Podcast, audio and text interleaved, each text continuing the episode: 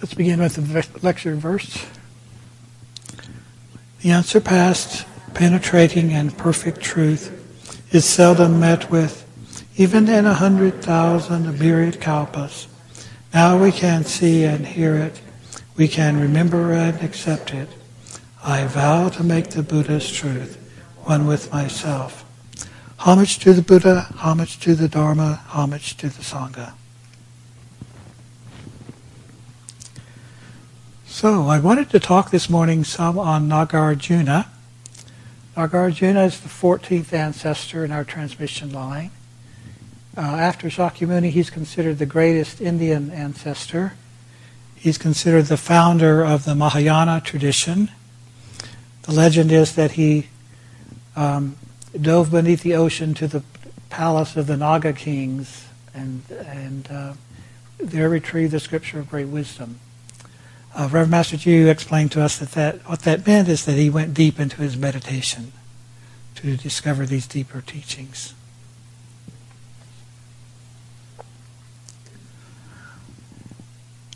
Great Master Keizan um, writes in the Denkoroku, it's a series of Dharma talks on the ancestors, the, the Indian and um, Indian ancestors.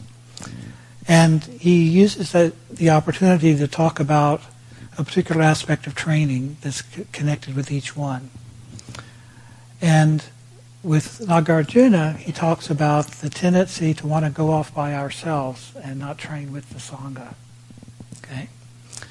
And um, the, the chapter starts with um, Nagarjuna's master, Kabimora, um, encountering a python in the desert. And the python wraps himself around um, Kabimora, and Kabimora gives the precepts. And, um, and then the, the python disappears, and then shortly thereafter returns as, as an old man who explained that uh, he studied with Nagarjuna, and um, like, like Nagarjuna, he, he didn't have patience when people came to ask his advice. So he told them to go away and don't bother him. And he said, this is why I got reborn as a python. Uh, because I didn't have the, the generosity to help other people in their training. Um, the story continues. Um, Kabimora then meets, meets Nagarjuna, and there's again there's kind of two two points to learn from what Nagarjuna had, had been up to, and one is that Nagarjuna had been up to um, involvement in with magic and occult, and um, that represents all the different things that we can get involved with that, that are fascinating to us. Okay, and he he doubted that Kabimora had the true Dharma and Kabimora just just exhorted him to don't doubt whether I'm a saint or not. Just have faith. Just have faith in the Dharma. And Nagarjuna was able to take that step, and um, and the things opened up for him. Um, there's a lot of back and forth conversation about the pearl, the pearl of great price. Um, what is the real pearl? What is the true pearl? Um, and that's a reference to the um, um,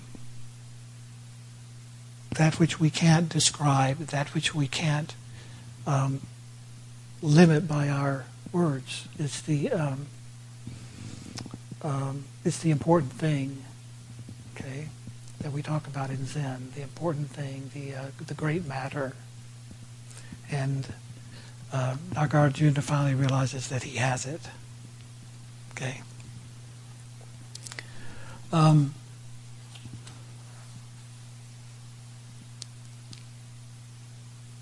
again, the other trait that Nagarjuna represents was this tendency to go off by himself and, and train. And um,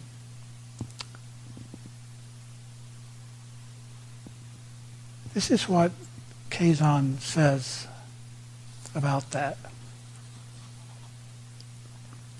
Do not wish for some peaceful solitude or to desire to hide yourself away in some mountain forest as monks of yore did. Truly this was a mistake that those not yet enlightened made in earlier times. It is also a mistake that those not yet enlightened are still making in our day. They say that because rubbing shoulders with others and being involved with various forms of social intercourse keep them from being tranquil, they wish to retire to a mountain forest and placidly meditate and practice the way all by themselves. Saying such things, many sequester themselves on mountains and in valleys, arbitrarily doing their practices and, for the most part, veering off onto false paths. This happens because they do not know what truth is and have vainly put themselves first. And then he gives some examples of um, monks of, of yore who, who did this. And he says their examples are truly laughable. Um, and he explains that these monks that they'd made examples of, they had already realized enlightenment. They had already done their training to a point where they didn't need to train with other people. And yet they could and they could make use of going off by themselves and deepening their training. But then but then they came back and trained with the Sangha. It was a temporary measure. It wasn't a permanent move. Okay?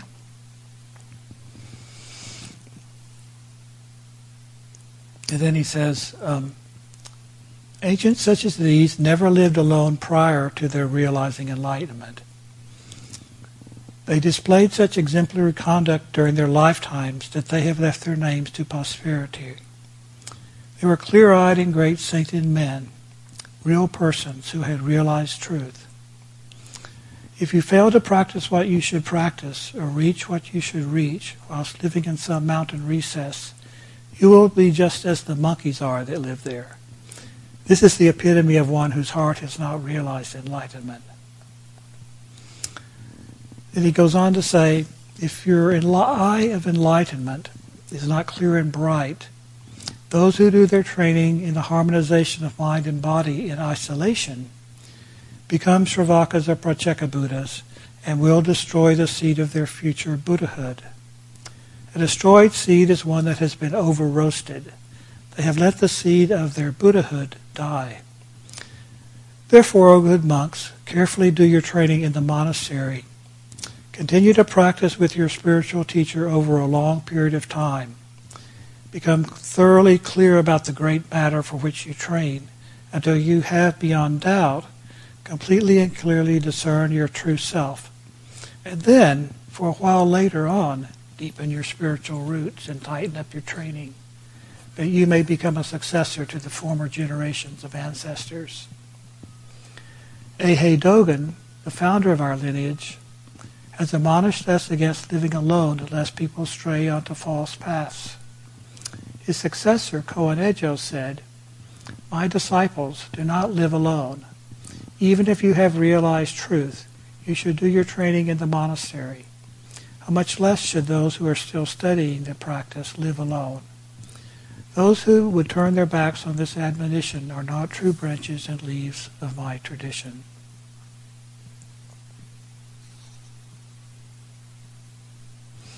And then he refers to the story of the uh, the opening story of the man who had been reborn as a python. He says,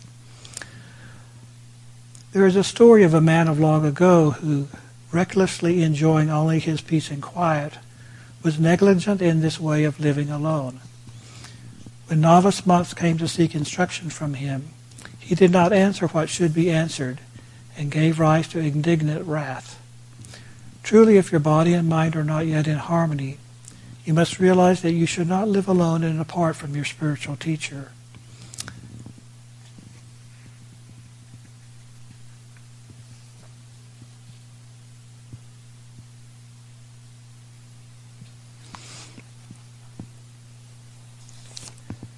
Reverend Master Jiyu talked about this um, in the last years of her, her, life. She talked to us about um, what's in Benedictine monasticism called a, a vow of stability, of, of a vow of promise and aspiration to stay within the monastery and not go off on one's own.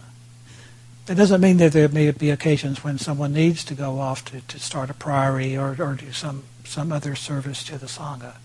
But it's talking about an attitude of mind that wants to go off by oneself thinking that one knows, knows enough on one's own that one doesn't need to train with other people or that other people are too much of a hassle to train with. Um, that's why staying and training in the monastery is considered to be bodhisattva activity because it's harder. It's harder to stay in the monastery and train than be off on one's own because one has to put up with each other's foibles and mistakes and and misunderstandings. So, again, that's the thing she encouraged us in the last years of her life to to be to be stable and to um, uh, and not go off on our on our own, thinking that we have it all. And that was Nagarjuna's mistake, but he turned it around. He converted it, and, and as a result, became one of our great, great ancestors. I want to, want to read a short other thing from Nagarjuna by that Dogen quotes in the Gakudo Yojinshu, important aspects of Zazen.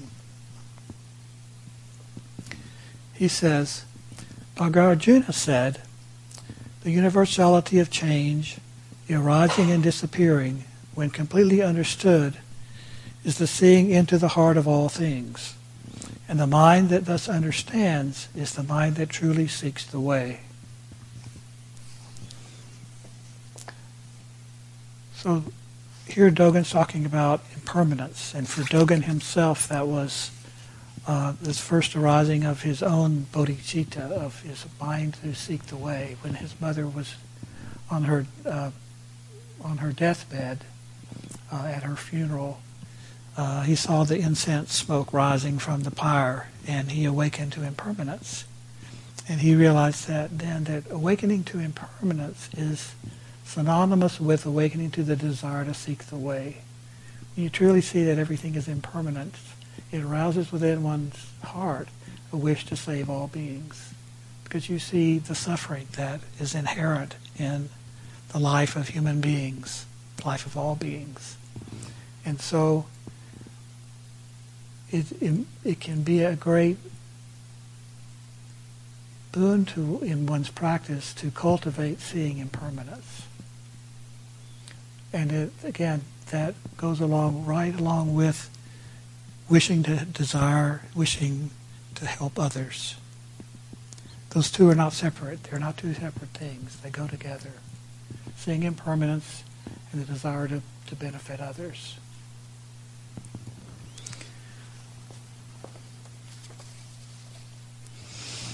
And Dogen comments on that. As this is so, why is temporary dependence upon the ordinary mind of man called the mind that seeks the way? He says, if one sees through the changeability of the universe, the ordinary selfish mind is not in use. That which seeks for the sake of itself is nowhere to be found. Otherwise, this is the mind of selflessness the, the mind of unselfishness, the, the desire to benefit others as well as oneself. So I'll close with that, and those are just a few short teachings on Nagarjuna. He, um, um, as I said, is considered the, the greatest Mahayana teacher in India after the Buddha. He's famous also for this little phrase of samsara is nirvana because he taught us to look for nirvana within ourselves. You know, we're not trying to, and nirvana is not some heaven that we're trying to reach by being good.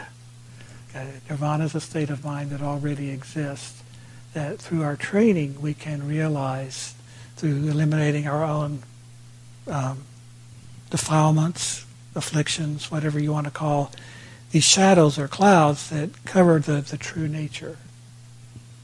It's already here. We can realize it now. And that's why samsara is nirvana. There is no duality. It's an unflinching duality that all is one. No, without any exception whatsoever, all is one. So, I close with that. Thank you.